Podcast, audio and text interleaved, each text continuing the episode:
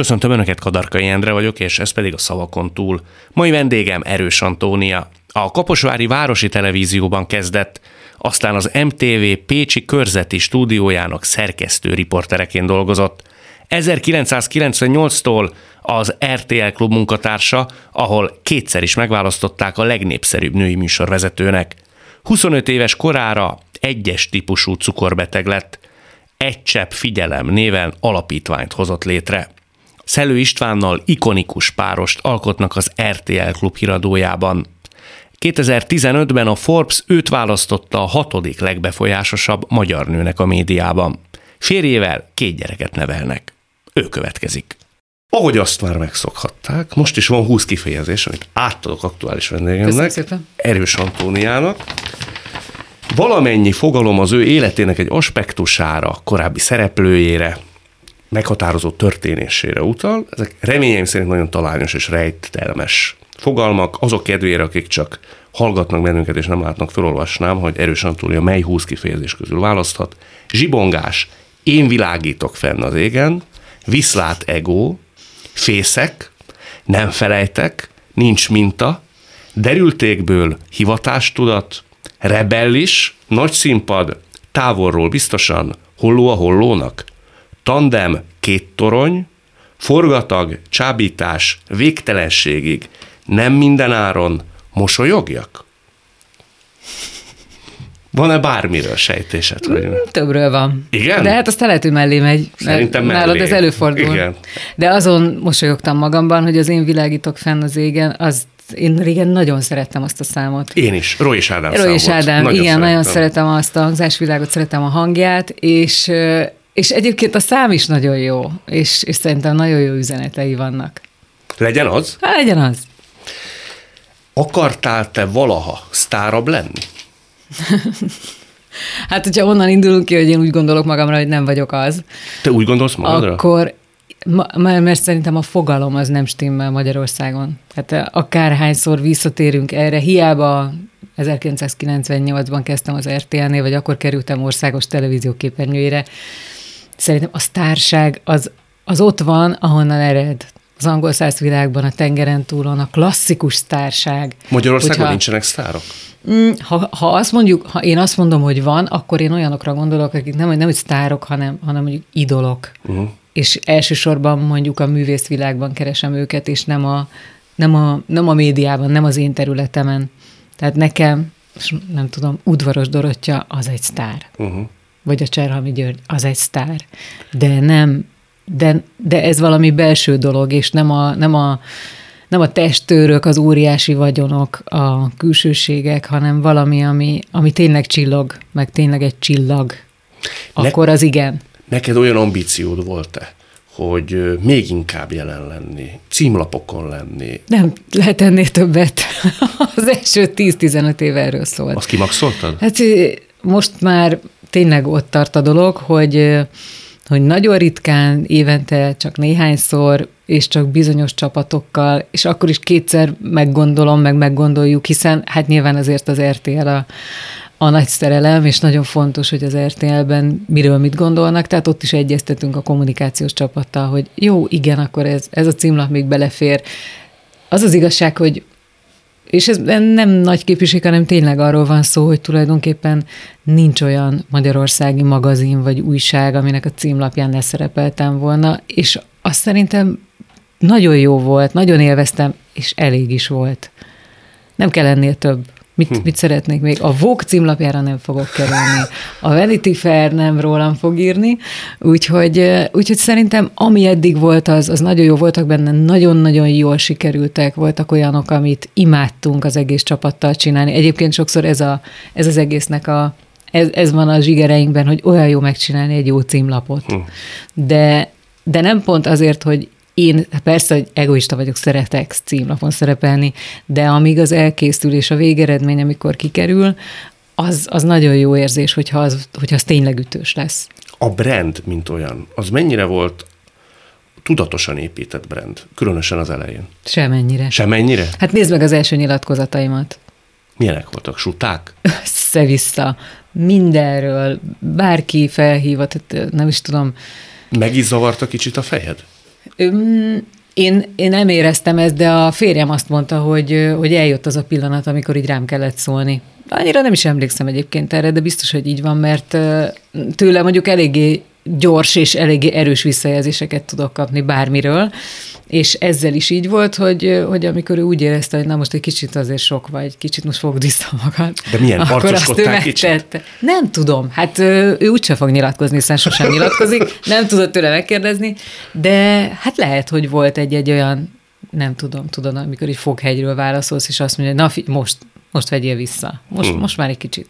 Kicsit sok vagy. Jusson eszed, vagy honnan jöttél. Tudod, ez az, amit el szoktak ilyenkor mondani. Nem gondolom egyébként, hogy én, hogy én az a típus lennék, aki, aki elszáll és úgy marad. Én inkább azokat szoktam látni magam körül, aki elhisz magáról, elhiszi a saját történetét, elhiszi, hogy ő most tényleg óriási sztár lesz, sztár lett, és aztán ebből, ebből nem tud visszalépni. Szerintem a, az átlagos sztárok, ez most hülyén hangzik, tehát aki kicsit gondolkodik is, az lehet, hogy az elején kicsit megrészegül ettől a sok megkereséstől, a sok lehetőségtől, de aztán eljön az a pillanat, amikor minden a helyére kerül, rájössz, hogy te ki vagy, hogy mennyit érsz, hogy mire vagy képes, vagy mit tettél le az asztalra, és akkor ezeket a kis allűröket elengeded.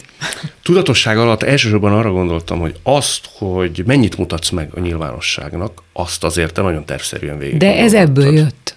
Tehát ez abból jött, hogyha megnézel egy, mondok valamit, 1998 októberi nyilatkozatot, akkor valószínűleg, mondom, még válaszoltam erre is, hogy melyik lábujjam fáj jobban, a bal vagy a jobb lábamon lévő, vagy nem tudom, tehát ilyen teljesen lényegtelen kérdésekre is, és aztán szépen, amikor az ember rájön, hogy ez nem kell, vagy ez sok, meg nem mindig rájössz, hanem szólnak, hogy mm, biztos, hogy Erről kell beszélni? Elgondolkodtál azon, hogy ha erről beszélsz, akkor legközelebb arról is meg fognak kérdezni.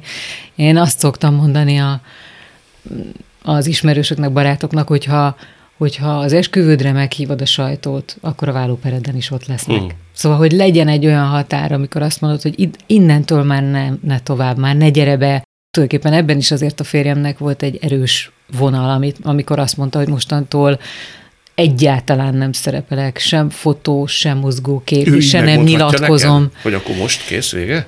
Neki nem kötelező szerepelni. Tehát körülöttem mindenki megmondhatta, meg meg is mondhatja, tehát mint ahogy például az anyukám, vagy a nővérem, vagy még az unokahugom sem szerepelt szerintem soha, és a férjem is körülbelül az első év végén akkor mondta, hogy figyelj, maradjunk abban, hogy mostantól nincs se címlap, se interjú, se semmi. Előtte volt egy vagy kettő, egy nem sok. fotóra emlékszem. Egy-két fotó, azokat mindig így elő is ássák, hogyha szükség van rá.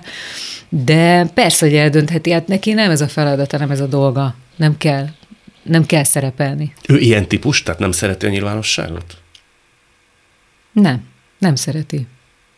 Mert ugye két típus van azok közt, akik nem szeretnek szerepelni. Az egyik, aki effektíve nem szereti a felhajtást, mm. másik pedig, aki nem szeretne, nem azt mondom, hogy másodhegedűs lenni, de valakinek a valakieként bekerülni a köztudat. Ezt se szeretné. Teljesen igen. megértem. Igen, Férfiként alapvetően nem. Igen, ő, egyébként sem szereplős típus, legalábbis róla nem nagyon látunk olyan gyerekkori fotókat, mint rólam, hogy állsz az úttörő egyenruhában és szavalod a nemzeti dalt 800 ember előtt. Tehát, hogy ez nem, nem volt jellemző rá. De igen, ő azt mondja, hogy ő nem szeretne erős Antónia férje lenni. Már abban azért, hogy egy állandóan ezt, ezt írják oda mellé, hogy erős Antónia férje. Tehát, hogyha ő valamiért a címlapra kerül, akkor az legyen olyasmi, amit ő csinált, vagy ő tett, de miattam ne. Hm. Annyit lehet tudni, hogy mivel foglalkozik? Ő is tévés szakember, tehát ugye mi így ismerkedtünk meg Az igaz, hogy kiszúrt tévében.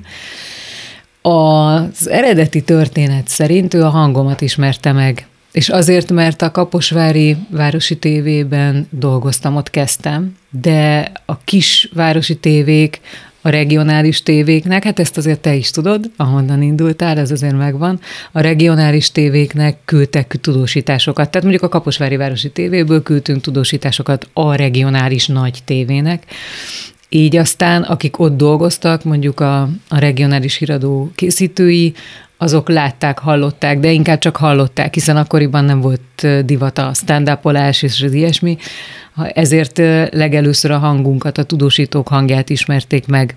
És aztán legalábbis ő azt mondja, hogy igen, akkor ő azt mondta, hogy hú, micsoda hangja van ennek a csajnak, és azt hitte, hogy sokkal idősebb vagyok, és aztán később, amikor, amikor összetalálkoztunk Először valószínűleg Kaposváron, mert akkor meg ők, mint pécsi tévések jöttek Kaposvára dolgozni, és így futottunk össze, de egyébként nem történt semmi, tehát nem is, tulajdonképpen szinte észre sem vettük egymást, azon kívül, hogy ő azt mondja, hogy az ő észrevette akkor is, akkor rakta össze, hogy ahhoz a hanghoz ez a nő tartozik. Uh-huh. És aztán ennyi, és évekkel később találkoztunk újra.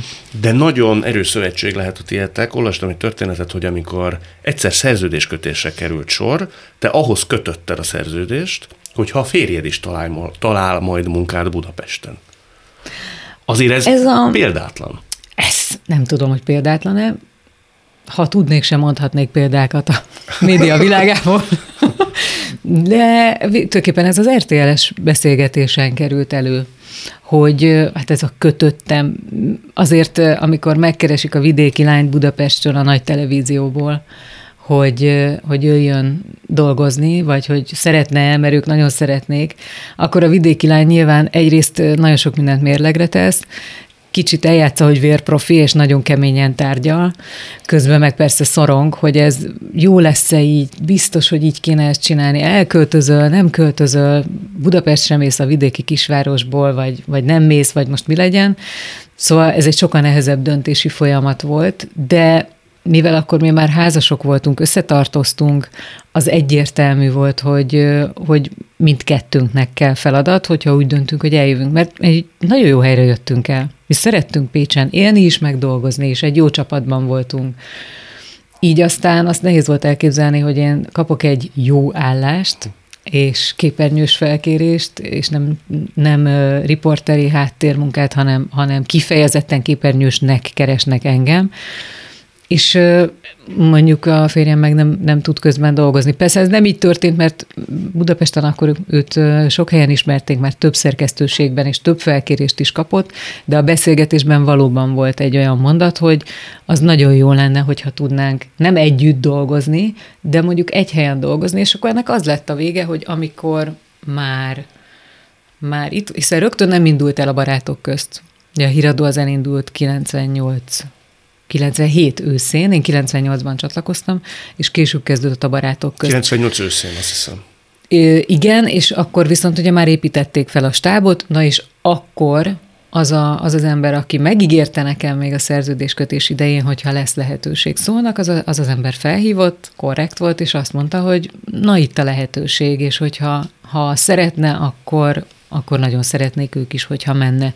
Ő akkor világos, világosítóként dolgozott, és így ők építették fel tulajdonképpen a barátok között. Úgyhogy igen, volt ebben egy ilyen vonulat is. Az egy karakán csaj vagy. Tehát nem mindenki merte volna ezt megcsinálni. Vidékről feljöve Ezt nagy mondom, RTL-en... hogy, hogy de ebben egy ilyen, ez a szorongó, szorongó kislány, hát nem voltam annyira kislány, de, de akkor mégiscsak azt éreztem az ilyen helyzetekben, mm, hát Figyelj, te is, te egy felvidéki fiú vagy, szerintem nagyjából belül végigjátszottad ezeket a, a, a lépcsőket, a lépéseket, hogy honnan, hová jutottunk, hogy honnan indultunk el.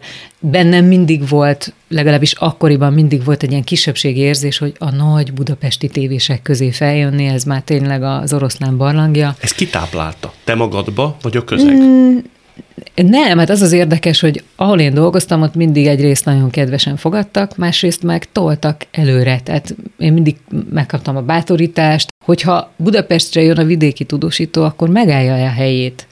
Tudod-e ugyanazt hozni, amit itt a nagypesti arcok?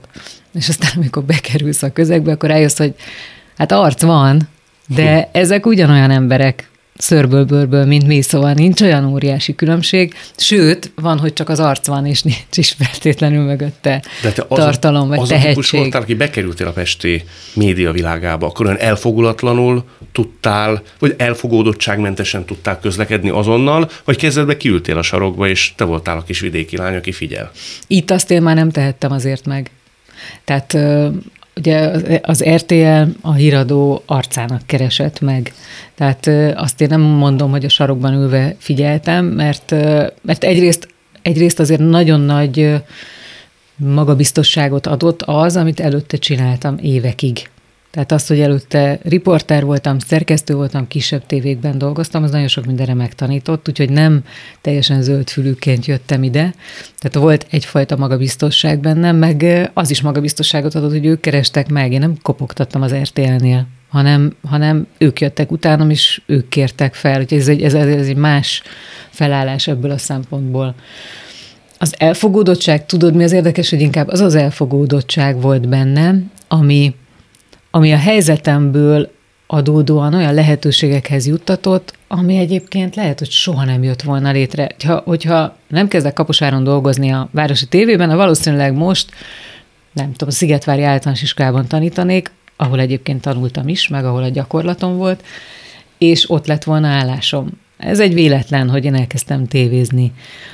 Viszont így, hogy aztán végül is tovább lépkedtem, és Budapestre kerültem, mondjuk szemtől szembe leültem egyszer csak Szegvári Kati valaki megkeresett, hogy ő készítene velem egy interjút, mármint, hogy ertélesként, és hogy ülsz, és, és így gondolkozol, hogy Szegvári Kati csinál velem egy interjút, mi van?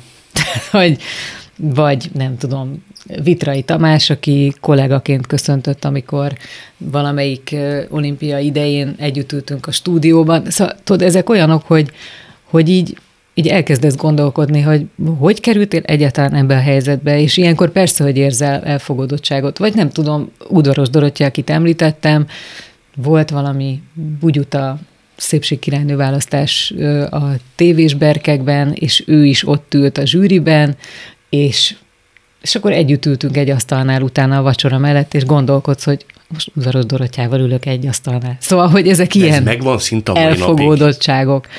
Igen, hát ez, ezt mondom, hogy azért vannak olyan arcok, vagy olyan nevek, akikkel, persze, hogy ma már, ma már más érzés, mert, mert most mondok egy másik példát. 14 éves voltam, azt hiszem, amikor a kulkát láttam, ő alakította a Hamletet Pécsen, a Nemzetiben. És, és csak bámultam tátott szája, tátott szemmel, tátott füllel, nem tudom, tehát te, le voltam nyűgözve. És akkor 14 éves kamasz voltam, sok-sok-sok évvel később, nem is tudom, hogy mikor, már nem pont amikor elkezdtem itt dolgozni, valamivel később, találkoztunk azért, mert egy, ha jól emlékszem, egy páros interjút hoztak össze velünk, ő és én. És ez a Kulka János, nem ismertük egymást, tehát soha nem találkoztunk előtte, és összetalálkoztunk, és odalépett, átölelt, és úgy kezdtünk el beszélgetni, mint hogyha ezer éve ismernénk egymást, és olyan is maradt a viszony köztünk, és ma is, ha bármikor összetalálkozunk, akkor, akkor ölelés, és hogy vagy János, és hogy, tehát hogy, de, de ezek olyan, olyan élmények, hogy azt, azt nem, is, nem is nagyon lehet elmondani. Hmm. Én átérzem, csak azért kérdeztem vissza, hogy ez a mai napig így van-e, hogy szerintem ez a kezdeti időszakban feltétlen megvan az emberben, ez folyamatosan csökken, még ha vannak kis ráeszmélései a mai napig. De említetted Vitrait. Azt szerintem a Pekingi olimpia volt, tehát jócskán, nagyon sok év volt mögötted. Még mindig volt benned egy önérzés.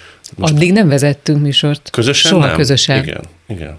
Hát azért az volt a, az, a, az a testközeli élmény, az teljesen más. Meg mindenkiről vannak elképzeléseid a szakmából meg hallasz aztán mindenfélét mindenkiről, Hajjaj. nem csak Hajjaj. jókat, ugye?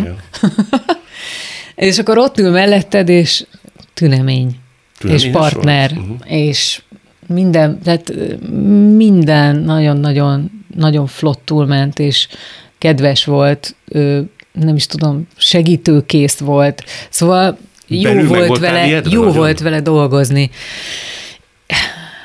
Hát va- volt bennem egy olyan, hogy fú, mit fog szólni. Csak, csak nehogy mondjak valami olyat, ami... De ez a... Miközben ott én voltam a házigazda, és ő volt a vendég. Igen. Persze ez nem egy, nem egy riporthelyzet volt, vagy nem egy interjúhelyzet, hanem műsorvezető párosként ültünk ott estéről estére, és, és igen, hát azért ilyenkor van egy ilyen, van egy ilyen druk. Ez itt továbbra is a szavakon túl Erős Antóniával. Na menjünk tovább, annyi mindent érintettünk, valamit már úgy Igen, szerintem is. Több témát is felírtam, de hát van itt téma gazdagon. Mi volt, ami... Ja, hát a nagy színpad az, nem tudom, hogy mi akar lenni nálad. Én elsősorban az objektívre gondoltam nagy színpad alatt, ilyen nagyon talányosan, hogy az neked egy nagy Váltás volt az akkor szerintem legmenőbb politikai műsorban szerepet vállalni? Ugye te tudósítója voltál ennek a, a műsornak. Igen, de részben ez egy beugrás volt, mert aki akkor a tudósítója volt a, az MTV-nek, az ő helyére kellett beugrani egy átmeneti időre. És ez nekem arra volt jó, hogy akkor kaptam a legnagyobb az első legnagyobb pofonokat, azt mondanám. Mert na most itt jött az, hogy a nagy, a nagy pesti tévések szerkesztők, mikor a kisé elbizakodott vidéki riporter küldi a tudósítói szövegeit, és dobják vissza kétszer, háromszor. És akkor nem érted, hogy végül is akkor te nem tudsz semmit. Eddig te nem tanultál semmit erről az egész büdös híradózásról. És, és nagyon nagy tapasztalás volt, és azt mondanám, hogy én akkor tanultam meg igazán híradózni, hogy hogy kell felépíteni szerkezetileg egy tudósítást, hogy, hogy mitől lesz jó egy interjú, hogy aztán ezt hogyan szerkezd össze. Ebben nagyon jó iskola volt, és hát ott nem számított, hogy te egy helyes kislány vagy, mert hát nem megaláztak, de helyre raktak rendesen. Tehát akkor negyedszer küldenek vissza egy szöveget, és azt mondják, hogy hát ez mindig nem jó, vagy nem is fog lemenni. akkor úgy elkezdesz gondolkodni, és összekapod magad. Arra nem gondoltál, úgy, hogy, hogy tudjátok, ki fog nektek tudósítást küldeni legközelebb, szevasztok. Hmm. Megfordult a fejemben, nyilván is ennél csúnyábbakat is gondoltam, de mindig rájöttem, hogy nekik van igazuk. És, és amikor a ötötszörre megírtam, és jó lett, és sikerült, és aztán adásba került úgy, ahogy ők segítettek ezt átszerkeszteni, és az jó volt, akkor rájössz, hogy, hogy nem nagyon kell neked itt kajferkodni. Hmm. Mert nekik van igazuk, mert, mert igenis jobban tudják a szakmát, de meg tudod tanulni, hogyha odafigyelsz. Úgyhogy abból én nagyon sok mindent tanultam, hát ez, ez hogy az objektívbe egyáltalán nem tudom, egyszer vagy kétszer hallatszott a hangom, ezek óriási dolgok. Most is óriási dolog, csak most már nem nagyon tudják még a hallgatóink se, hogy miről beszélünk, de igen, ez akkor a szakma csúcsa volt. Azt úgy kell elképzelni, hogy otthon ültél, nem tudom, fogtad anyukát kezét, és vártátok, hogy mikor hangzik fel a hangod? Mm, hát akkor már én rég nem laktam otthon. Ez kb. 19 éves korom óta nem lakom Igen. otthon. És hát az igazság, hogy nem is emlékszem azért e- ezek, ezekre a pillanatokra nem. Az izgalomra, amíg elkészült, arra sokkal inkább emlékszem. Meg interjúkészítési helyzetekre is sokkal inkább emlékszem, aztán, tehát arra a pillanatra már nem, hogy ott ülök és várom, és nyilván így történt egyébként, de, de maga az, hogy ott lehetsz, hogy te ennek a csapatnak, ha csak egy kicsit is, de része lehetsz, az, az már egy, egy óriás érzés volt. És valószínűleg ezt egy Pesten vagy Budán felnőtt fiatal nem éli meg ekkora nem így. nagy dolognak. Igen, nem így éli, mondjuk az, az a generáció azért a pestiek is így élték meg, aki oda bekerülhetett abba a csúcs csapatba, az mindenki kicsit abból is él, mind a mai igen. napig szerintem. Mm, de igen, talán ezt az elfogódottságot, ezt, ezt nem, nem érzi, mert ő már itt szocializálódik. Igen. Itt tanulja azt meg, hogy egy kicsit el kell tudni adni magad ahhoz, hogy egyébként vevők legyenek rád. Szóval nem csak tudni kell valamit, hanem, hanem azt meg kell tudni mutatni. Neked ez ment mindig? Tehát az ügyes tárgyalás, a jó fellépés, az élelmesség, a szakmán belüli jó szót keresek, nem helyezkedés, jó érdekérvényesítés. Lehet, hogy van valamiféle ösztönöm erre, de, de hogy honnan vagy miből, azt, azt nagyon nehéz megmondani. Igen, van valamiféle diplomáciai érzékem, ezt mondjuk a, így a barátok is mondják sokszor, hogyha így el kell rendezni dolgokat, vagy el kell simítani dolgokat nagyobb konfliktusok nélkül, mert, mert azt is tudják, hogy én nem szeretem a konfliktusokat, vagy a, vagy a veszekedéseket nem szeretem. Sokkal inkább szeretem úgy elrendezni a dolgokat, hogy a végén mindenkinek jó legyen, ne maradjanak nem maradjanak tüskék vagy feszültségek, hanem simuljanak el a dolgok. Konfliktusod az RTL-lel, annak vezetésével. Volt-e ez alatt a nem tudom hány év alatt? Szerintem nem. Ez kimúlott a te diplomáciai érzékedben, vagy egész egyszerűen téged tenyerikön hordoznak a vezetők? A tenyerükön hordoznak, az azért nem szeretem, mert az olyan, mintha valaki állandóan minden szempontból ki lenne szolgálva, vagy annál még egy picit több. És, és tehát, de mondhatnánk azt általános értelemben, hogy igen, tenyerükön, hordoz, tenyerükön hordoztak a vezetők, vagy tenyeri hordoz az élet, vagy az RTL. Én meg azt gondolom, hogy ez egy ilyen nagyon, nagyon korrekt és nagyon kiszámítható együttműködés volt eddig. Tehát nem kellett azt éreznem soha, hogy a cég kihátrálna mögülem, de az RTL-nek sem kellett azt gondolnia, hogy én bármikor kihátrálnék, vagy fölállnék, és azt mondanám, hogy sziasztok, csak azért, mert máshol több pénzt ígértek volna. Sokan próbáltak elcsábítani? Nem, nem sokan és nem is sokszor, de próbáltak. De A TV2 kimondhatjuk? ö, ilyen is volt, igen, de Meddig jutott el a tárgyalás? hát sem eddig. Tehát tulajdonképpen nem jutott el tárgyalásig, inkább azt mondanám. Kedves baráti beszélgetésig jutott csak el, amiben azt jeleztem, hogy nem tudunk leülni tárgyalni. Tehát valójában nem történt olyan Azt meg tudod mondani, hogy miért nem jutott el? Tehát miért nem tud olyat ajánlani a TV2, amire te... Hát a mostaniról nincs mit beszélnünk. Az, tehát, hogy ne azt mondjuk, hogy mit tud ajánlani a TV2, hanem mondjuk azt, hogy mit tudott ajánlani hosszú évekkel ezelőtt bármelyik másik csatorna. Csak egy mondat erejéig azt mondod, hogy mostaniról nincs értelme beszélni. Olyan értelemben, hogy azt nem is tekintett tulajdonképpen ö, életképes alternatívának? Nem, nem is keresnének meg. Hát szerintem a jelenlegi helyzetben az nem kérdés, hogy ki mit csinál, ki hol van, ki miért felel, ki kit kereshet meg. De ez most, ez most nem kérdés. Ha arról beszélünk, hogy, hogy mondjuk, nem tudom, 18-20 évvel ezelőtt mivel kereshettek meg, vagy kereshettek volna meg, tulajdonképpen ugyanolyan dolgokkal kerestek meg akkor is, amivel, amivel bármit, bármikor, jobb feltételekkel, jobb, sokkal jobb fizetéssel, anélkül, hogy beszéltünk volna arról, hogy egyébként mennyi a fizetésem. Tehát itt összegek például nem hangzottak el, hiszen az már egyébként is tárgyalás lett volna. Tehát azért mondom, hogy, hogy Hát felhívhat most téged valaki azzal, hogy háromszor annyit fogsz kapni, és lakást is adunk meg, kocsit is, gyere. És akkor elkezded gondolkodni, hogy mm, jó, oké, okay, egyébként hosszú távon. Ez neked, ez neked mit hoz? Mert pillanatnyilag jobban fogod érezni magad, hát a háromszor annyi fizetésem, de ki szerintem jobban érzi magát. Egy darabig. Mondjuk azt a háromszor annyi fizetést, akkor úgy fogod elkölteni, hogy háromszor annyi ruhát veszel, háromszor annyit utazol, lehet, hogy veszel még egy autót, Hát, hogy befekteted. vagy hát, vagy igen, ebben mondjuk én nem vagyok jó. Nem vagy jó? Tehát, hogy hát... Locsolod?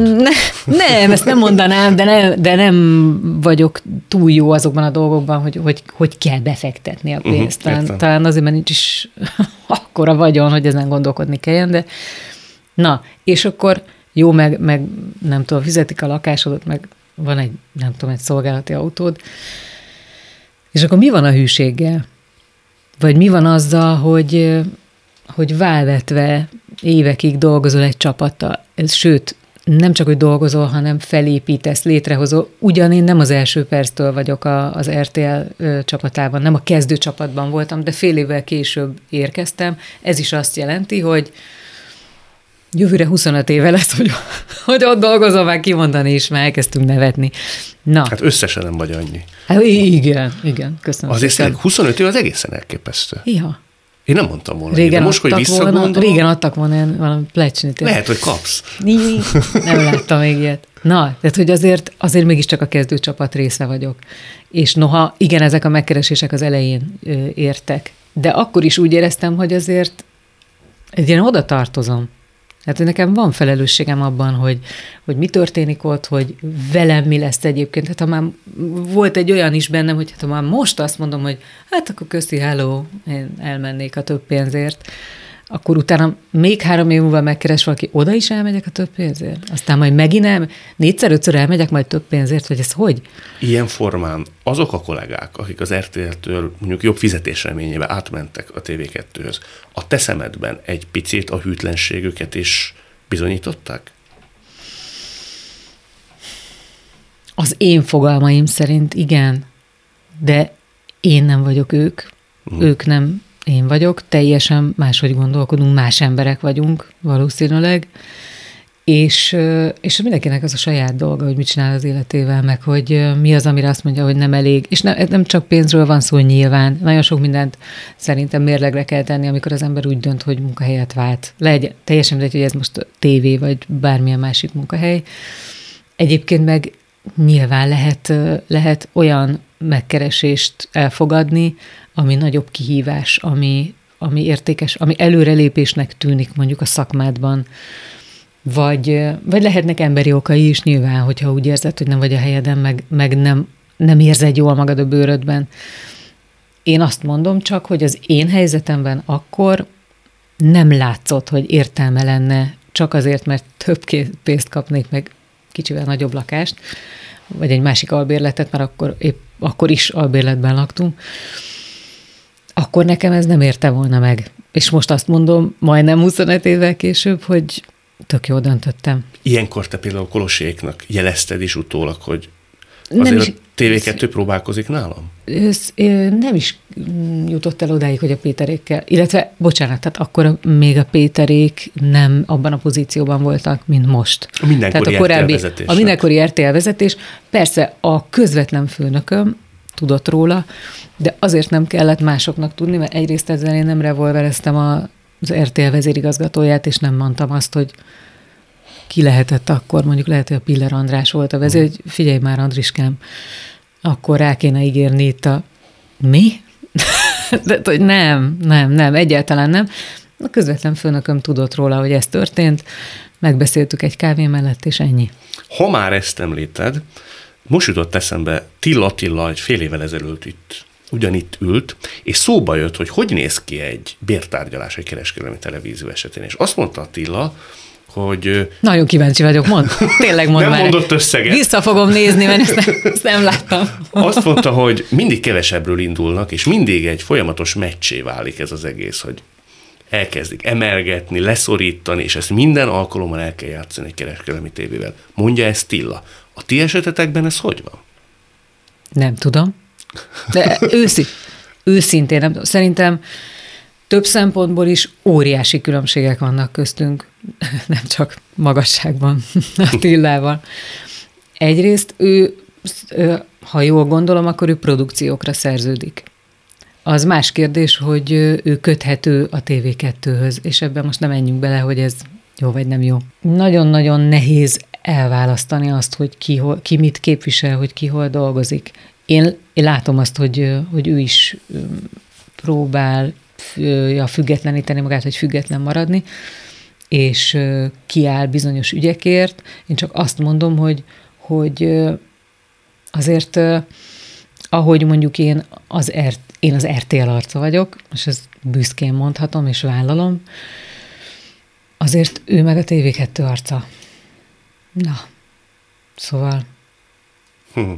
Értem, Ez a nehéz ebben, de a te, de, de nem ebben a, akarnék én különbséget tenni, hanem inkább abban, hogy ő mondjuk produkciókra szerződik, e, hiszen ezt mondtad, hogy rendszeresen le kell ülni, és újra és újra tárgyalni. Nekem azért nem kell újra és újra tárgyalni, mert én az RTL, RTL alkalmazottja vagyok 98 márciusa óta. Tehát nincs szükség újra és újra Mm, elindulni kicsiről és fölfelé tornázni az akármit. Tehát náluk mindig az történik, hogy egy újabb és újabb ártárgyalásnak indulnak neki. Minden egyes produkcióra leszerződnek, újabb és újabb alkut kötnek. Itt az én esetemben erre nincs szükség. Az összes többiek esetében meg nem tudom, mert az titok. Ugye azért a szerződésekben van egy olyan záradék, de ez a titoknak a része, hogy mi az, amiről beszélhetsz, és mi az, amiről nem. Az RTL-ben mi egymás dolgairól sem tudunk. Tehát én nem tudom, hogy a produkciók hogyan szerződnek ki, hogyan szerződik, és hogyan tárgyal, mert nincsen közünk hozzá, ez, ez nem a te bizniszed, hanem az övé. De ha jól sejtem, te úgy véled, hogy ez alatt a 24 év alatt mindig méltányosan bánt veled a csatorna. Igen. Anyagilag is. Igen. Igen. Anyagilag is. Egyébként is uh, tulajdonképpen a, az, hogy, hogy egy cégnél legyen például bérfejlesztés vagy béremelés, az az RTL-nél is mindig, mindig benne van a pakliban. Ez, hogy mondjam, teljesen normális cégműködésnek a része. De tehát ne, nem tudom, nekem nem kell. Azon kívül, amikor ugye ide szerződtem, amiről az előbb beszéltünk, és leültünk az asztalhoz, és eljátszottam a kemény tárgyaló felett, hogy mi az a pénz, amiért én eljövök, hajlandó leszek felköltözni Budapestre Pécsről, és hajlandó leszek a riporteri állásomat feladva egy híradó műsorvezetői székébe beülni, a nagyon kemény tárgyaláson. Egyébként elértem azt az összeget, amit akkor szerettem volna, és megkaptam azokat a feltételeket, amiket szerettem volna. Tehát végül is egy nagyon jó tárgyaló partner voltam. De én azért mondom, hogy nem ismerem ezeket a technikákat, hogy mit, mit hogyan kéne csinálni. Azért is érdekes ez, hogy ott elérted, amit szerettél volna, mert tudomásom szerint te eljutottál a TV2 vezetőjég is, akkor Bernát Zoltánnak hívják, talán lehet, hogy rosszul emlékszem a nevére. A TV2 sztoriban az volt a vicces utólag, ami lehet, hogy már csak, már csak városi legenda, hogy hogy utólag állítólag volt egy kisebb fejmosás, hogy engem onnan így elengedtek, és végül is aztán nem kerültem képernyőre. Már a TV2-nél? Már a TV2-nél. De lehet, hogy ez csak legenda, hiszen már rég nincsenek ott, akik uh-huh. akkor ott dolgoztak, tehát lehet, hogy ez csak egy jó kis sztori, ugye, amire azt mondták, hogy miért, annak idején miért engedtek engem ki az ajtón, és akkor erre annyit mondott talán a Bernát, hogy hát meg vidéki lány, meg úgyis gyakorlatlan, meg különben is cukorbeteg. Ó. De, de ez lehet, hogy már csak ple, plegyka Te el tudod hinni, hogy ez így Figyelj, elhangzott? A mi világunkban nagyon sok minden lehet, meg nagyon sok minden van, és vannak, vannak furcsa megnyilvánulások is. Sőt, ennek még olyan része is volt, amikor próbafelvételem voltam az akkori lottósónak a próbafelvételén. Ilyen cicababát kerestek oda? Tehát te lettél volna, nem akarok nevet mondani, hogy kicsoda, aki aztán később ö, híressé vált, igen. Aha. Tehát ilyesmi szerep is felmerült a te esetedben, mint alternatíva? Ha ott Rám nézve, az jut eszedbe, cica baba.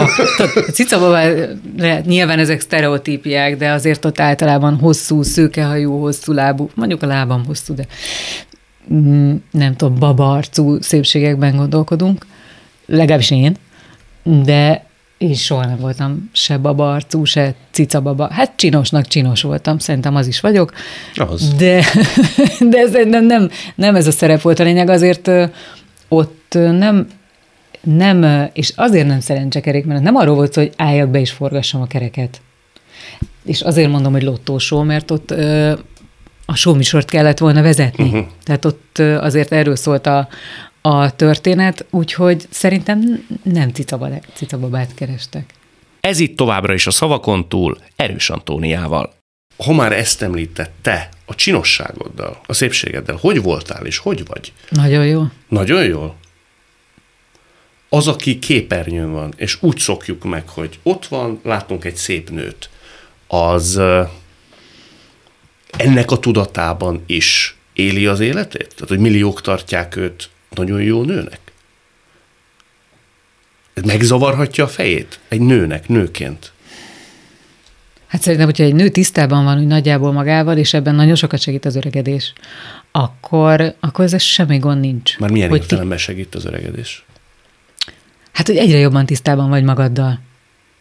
Hogy egyre inkább tudod azt, hogy, hogy azt is, hogy hogy nézel ki. Hogy körülbelül kívülről is el tudod képzelni magad. Ad egy magabiztosságot azt, hogy elmúlsz 40, meg elmúlsz 50, mert már tudod, hogy ki vagy, hogy hogy nézel ki, hogy hol a helyed, hogy mit tudsz, mire vagy képes, Ez vagy érdekes. mire nem vagy képes. Azt mondod, hogy ad egyfajta magabiztosságot, még nagyon sok nőnek pont, hogy nem magabiztosságot ad, hanem bizonytalanságot. Mert azt hiszi, hogy a fiatalságban van a minden erő, meg a minden, meg a minden minden. Miért? Nem abban van? Mivel több? Hát nem vagy több azzal, hogy, hogy, hogy egy csomó mindent láttál, vagy csináltál. Nem vagy több azzal, hogy mondjuk én, nem kell ehhez gyereket szülni, de, de nekem van két gyerekem, hogy, hogy gyerekeket nevelsz, és teljesen új dolgokat tudsz meg saját magadról, hát meg róluk is, meg a társadról, Szóval annyi mindent látsz meg, annyi mindent tanulsz, ahogy telnek az évek. Nagyon új helyzetek elé állít. Egyre, egyre keményebb helyzetek elé, amikor mondjuk családtagot veszítesz el, vagy, vagy a barátaidat, barátodaid közül vesztesz el valakit. Szóval nagyon sok minden rakódik rád, nem? Nem tesz ez erősebbé, vagy nem tesz ez egy kicsit is abban az értelemben maga, hogy magadban való biztosság, a magadról alkotott kép az egyre inkább mélyül, és egyre jobban megismered saját magadat. Nem könnyebb így? Szerintem Meg igen, de nem, nem könnyebb elengedni azt a, azt a kényszert, hogy 25 évesen nem tudom, neked kell, hogy legyen a legkerekebb feneked, vagy nem, érted, hogy ezeket nem kell már ezekkel foglalkozni. Túl vagy ezen. De volt nem csak korszakod? ennyi vagy. Hát nem csak ennyi vagy. Ó, i- hát jártam is aerobik órára, persze. Na, érted, hogy De ezt hogy engedi el az ember? nem. Egy jó nő. Szerintem nem engedi, nem, nem. Nem arról van szó, hogy jó, akkor mostantól lehet nem edzeni, engedjük a kilókat. Nem, tehát most nem erről beszélek, hogy engedd el magad, hanem hogy, hogy higgyél magadban, meg bízzál magadban, hogy tudsz már annyit az életről. Tehát van, van egy értéke annak, hogy nagyon sok mindent tapasztalsz, és ez, ez lerakódik benned, és hoz új dolgokat is.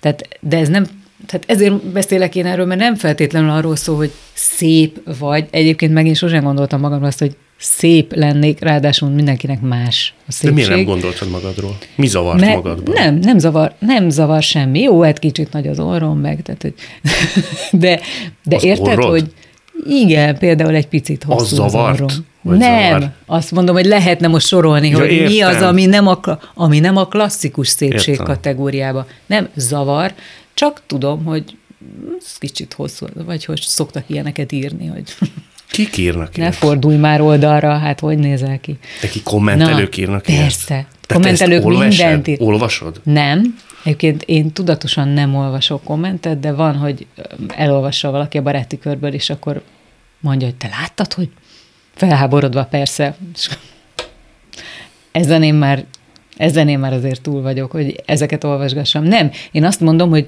soha nem gondoltam úgy magamra, mint, mint klasszikus szépségre. Tehát mi a klasszikus? Nekem mondjuk klasszikus Monika Bellucci. Uh-huh. Tehát olyan babaarcot, az, az tényleg rajzolni kell. Tehát, hogy ez, ez, ez nem én vagyok. Én úgy gondolom, hogy egyébként jó formában vagyok, jól nézek ki, jól tartom magam, csinos vagyok, tehát nekem nincsen bajom magammal, félreértés ne essék. De de ahogy, ahogy, ahogy telnek az évek, úgy egyre inkább biztos is vagyok abban, hogy ez így, hogy ez így oké. Hogy én így rendben vagyok. Nem kell ezen feszülni, meg erőlködni állandóan. Általában azt mondják, de ez nem csak mint kollega, hanem mint ember, hogy általában tartanak tőlem. És amikor már találkozunk, összejövünk, és mondjuk ha most a fodrászunk az Anett volt nagyon cuki múltkor, amikor azt mondta, hogy jaj, jó, annyira félt, mikor először mondták, hogy meg kell csinálni a hajamat. És, és egyébként hát így legördült a, a szívéről egy nagy kő, hogy, hogy mennyire jól sikerült, hogy, hogy nem, és nem kellett volna tőlem tartania, de ez inkább szerintem csak abból adódik, hogy van egy ilyen riasztó külsőm, egy olyan... Riasztó Hát abban az külső. értelemben igen, hogy ez a kisé kimért, vagy kicsit távolságtartó rideg. Jó, hát a híradó milyen? A híradónak távolságtartónak kell lennie, komolynak, lehetőleg, és kiegyensúlyozottnak, és nagyon ritkán még csak alig mosolyodhatunk el. Volt Tehát aki valami- csak a képernyőn lát, az nyilván ebből indul ki. De De volt- Ezért van az, hogy általában én, én vagyok a kellemes meglepetés, mert rájönnek, hogy nem vagyok olyan, mint a képernyő. Jó, nem mindenkinek, hát van, akinek tök kellemetlen meglepetés vagyok, de, a, de általában az emberek ezt mondják, hogy jaj, hát maga sokkal helyesebb, mint a híradóban. Na, de hát a híradó nem egy helyes műfaj. De volt ebben valami fajta tudatos szerepfelfogás is? Nevezetesen, hogy egy picit távolságtartóbb leszek? Gyerekkoromtól ilyen vagyok. Uh-huh. Nem, ez szerintem ez ilyen születési hiba, hogy olyan vagy gyerekkorodban, és kicsit olyan farcú, meg kicsit nem tudják, hogy mit gondolsz, kicsit nem tudják, hogy éppen mit érezhetsz. Rá nem játszottál nem. soha, biztonságból. Hm. Nem. Szerintem ez egyszerűen csak jön. Van egy ilyen tartás, de, de hát te is ilyen vagy. Rá, ez a fekete keretes szemüveg rátesz, mondjuk. De, A van egy... távolságtartó mi volt Tomra? Igen. Igen. Mondták rám is már, hogy kimért vagyok, Igen. és amikor megismernek, akkor kiderül, hogy nem annyira. Igen, de mégis. Meg, meg ezt szerintem hozza magával kicsit a beszédstílus, hogy mondjuk keményebbek a, a hangsúlyaid. Tehát, hogy, hogy ezek olyan apró, ezt tudod, tehát nem veszed te észre, én se veszem észre magamon, belülről ezeket nem veszük észre, de a, a, a külvilág az ez alapján ítél egy darabig, aztán ha megismer, akkor nyilván rájön, hogy milyen vagy. Tehát én azt gondolom, hogy a, hogy a, a, azokkal a kollégáimmal, akár az alapítványban is, de akár a, az RTL híradóban, a riporterekkel is, riportercsajokkal, a szerkesztő lányokkal, de a Paptó Erika a szerkesztő lány, akivel együtt dolgozunk. Én úgy gondolom, hogy nagyon jó csapatban tudunk együtt dolgozni. Én, szóval én úgy gondolok magamra, hogy én tudok csapatban dolgozni. Bevallanád de, hogy az elmúlt 25 évben kaptad-e magadon, hogy láttál valakit, akire azt mondtad, hogy hát ő vele még azért várjunk egy picit. Lehet, hogy ez féltékenység volt, valami fajta bizonytalanság. A várjunk egy picit az az, hogy... Őt előtérbe tolni. Egy picit féltetted mondjuk a pozíciódat. Hol te ilyen, szerinted? Ö, nem nagyon kellett, hogy legyen. Mert hogy, mert hogy tulajdonképpen akikkel mi együtt dolgozunk, mindenkinek nagyon konkrétan megvan a helye. Az ugyanigaz, hogy az RTL-ben az egy jó szokás, hogyha új képernyőst keresünk, akkor általában a már ott dolgozó riporterek közül igyekszünk választani, szerkesztő riporterek közül. Tehát ez, ez azért is fontos egyébként, mert egy híradóban nagyon nehéz, vagy szinte lehetetlen úgy dolgozni, hogy előtte nem ismered a híradó működését. Tehát lehetne most castingolni a, egy új műsorvezetőt, nem pont a híradóra, maradjunk abban, egy a hírszerkesztőségen belül, e, a, a fókuszra is gondolok. Hogy most azt mondjuk, hogy jöjjön egy modell szépségű 25 éves lány, aki mellesleg lehet, hogy kiderül, hogy tehetséges egyébként. De itt azért nem csak erről van szó, nem csak egyébként nem is kell szépnek lenni. Tehát mindig azt szoktunk mondani, hogy egy képernyős nem attól jó, hogy szép, akár nő, akár férfi, hanem, hanem hogy valamilyen legyen meg hogy hatása legyen a képernyőn, és ez az, amit előre nem tudsz megmondani. Igen. Azt már csak akkor tudod, amikor képernyőre kerül. Egyébként a Stájúcit említettem ugye az elején. A Stájudittal volt, hogy közel laktunk egymáshoz, és a piacon futottunk össze hétvégén, felkötött haj, rajta a szemüveg, smink nélkül, hozta a cekkereit, jött mellette a kutyája, talán nem is tudom, hogy hívták a kutyus, na mindegy, és szákásszőrű tacsi, majdnem elmentünk egymás mellett, mert, mert egyébként élte a hétköznapi életét, semmi, semmi feltűnő nem volt a Juditon, de amikor odaült a képernyőre, akkor jött. Tehát akkor ott volt valami. Ti vetélkedtetek? Nem tudtunk vetélkedni. Hogy? Hát, hát két... a nézettségben folyamatos vetélkedés volt, de Hát két álló csillag ugyanazt ember... a szerepet foglalja el más-más mm. csatornán. Miért is kélheti saját Talán magát mire hozzá? vetélkedhettünk volna, már nem is volt ott a Judit. Uh-huh.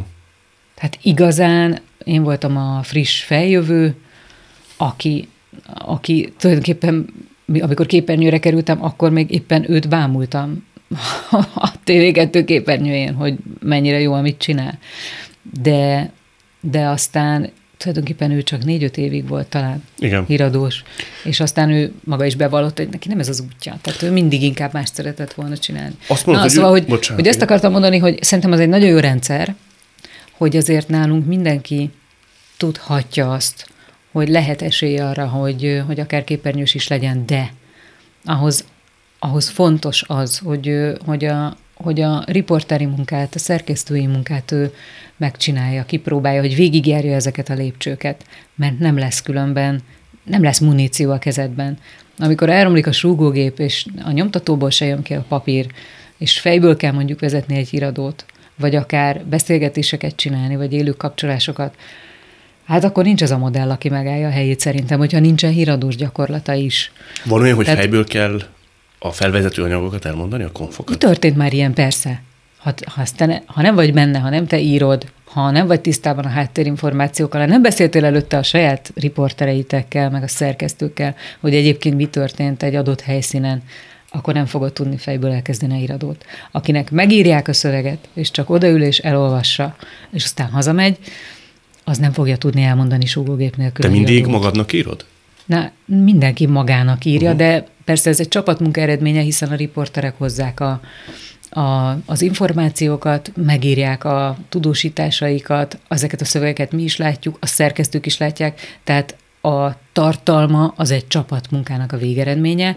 Végső formában nekünk kell önteni, hiszen hírszerkesztők, hírolvasók is vagyunk, és természetesen e fölött is ott van a felelős szerkesztő, aki az egész adásért felel, és átnéz még újra minden. De mindannyian nézünk mindent, tehát a riporterek szövegeit is, hogyha én esetleg ott látok valami megbicsaklást, akkor én is szólok, vagy hogy biztos, hogy jó-e az az adat, vagy ellenőrizzük, vagy tehát, hogy ez egy oda-vissza folyamatos játék, külön ben nagyon nehezen lehetne kiküszöbölni, hogy ne hibázzunk. Ha már Stár Juditot említetted, ugye most azt mondtad az előbb, hogy te őt csodáltad, vagy ámulattal nézted, azt hiszem így fogalmaztál.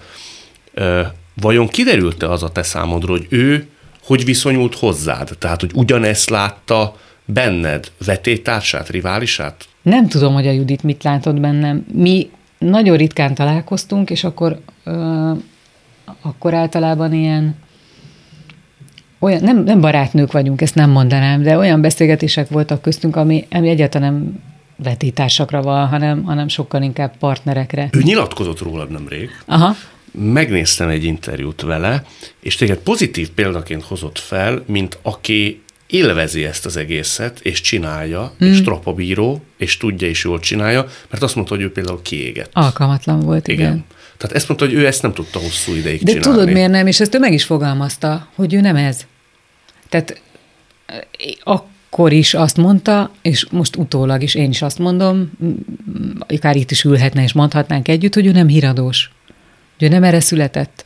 Ami, amit most csinál, az sokkal inkább a stáljudit. A stál. Uh-huh. Mint az, hogy ő, hogy ő egy híradót vezessen. Hiszen ő kezdetektől, ezt elmesélte később, próbálkozott, hogy valamilyen főzőműsora hadd legyen már a tv 2 tehát ott mondták, hogy Jócikám, híradós vagy nem főz a híradós. Igen. És, és aztán később csak megcsinálta azt, amit ő igazán akart. Te gondoltál valami hasonlóra? Nem. Soha. Nem volt benned az, hogy megmutatom azt is. De mit mutat? De én megmutatom. Tehát én azt csinálom, ami a híradós szakmának az egyik csúcsa. Ez így van. Mit, De mit kell megmutatni? Beszélgető műsort, közéleti beszélgetéseket. Az, mert abban megmutatom. Érted, mit mondok, hogy az, az szerintem nem több, csak más. Más, más ö, kvalitásokat igényel, és más tudsz megmutatni magadból, ha benned van. Egyrészt fogalmam sincs, hogy az mondjuk bennem van. Nem ami érdekelt? Ben, nem biztos, hogy bennem van, ami benned. Tehát attól, hogy én híradót vezetek minden este, és azért ezt ne felejtsük el, hogy 20, már ugye mondtuk majdnem 25 éve, minden este, minden hétköznap este híradót vezetni, igen, jó mondta a Juci, az egy strapabírás is, de az egy hivatástudat is, hogy te ezt akarod csinálni, meg szereted csinálni. Emellett nem lehet, tehát ezt nem lehet úgy, úgy fél lábbal, hogy kicsit csinálom, de kicsit csinálok ezt is, meg azt is, meg amazt is. Akik mondjuk közéleti műsorokat vezetnek, azok nem vezetnek iradókat. Vagy ha igen, akkor, akkor az tényleg strapás. Tehát el kell szerintem dönteni, hogy akkor most melyik legyen. De téged például a kiégés soha nem fenyegetett? Nem. Én azt szoktam egyébként mondani, hogy nem, én nem kitaláló ember vagyok, hanem megcsináló.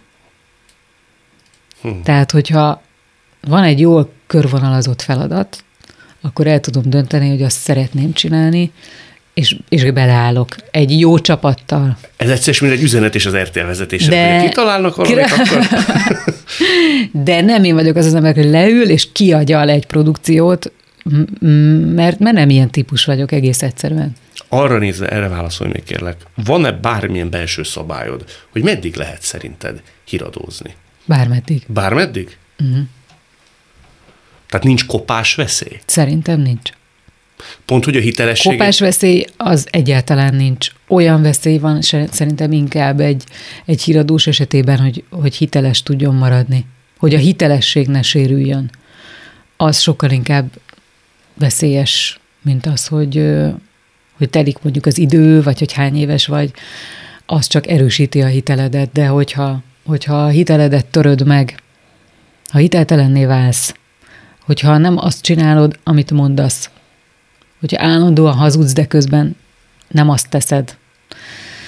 Szóval, hogy az, na az hiteltelenné tud tenni egy híradóst, és akkor, és akkor megkérdőjeleződik, hogy azt úgy szabad-e csinálni, vagy szabad-e engedni tovább csinálni. Kotrocó Robertel, az RTL hírigazgatójával olvastam egy interjút, és ő úgy nyilatkozott, hogy ő azt tervező, hogy a ti kettősötöket sokáig, nagyon-nagyon sokáig képernyőn szeretné tartani. Tehát nincs, nem tudom hány éve készült ez az interjú, nem hm. voltak ilyesfajta elképzelései, hogy esetleg majd ő... Robi az a generá- hát ugyanaz a generáció tulajdonképpen, mint, mint én, vagy az objektíves generáció, hogyha erről is beszéltünk, és és ő élt is és tanult is az Egyesült Államokban.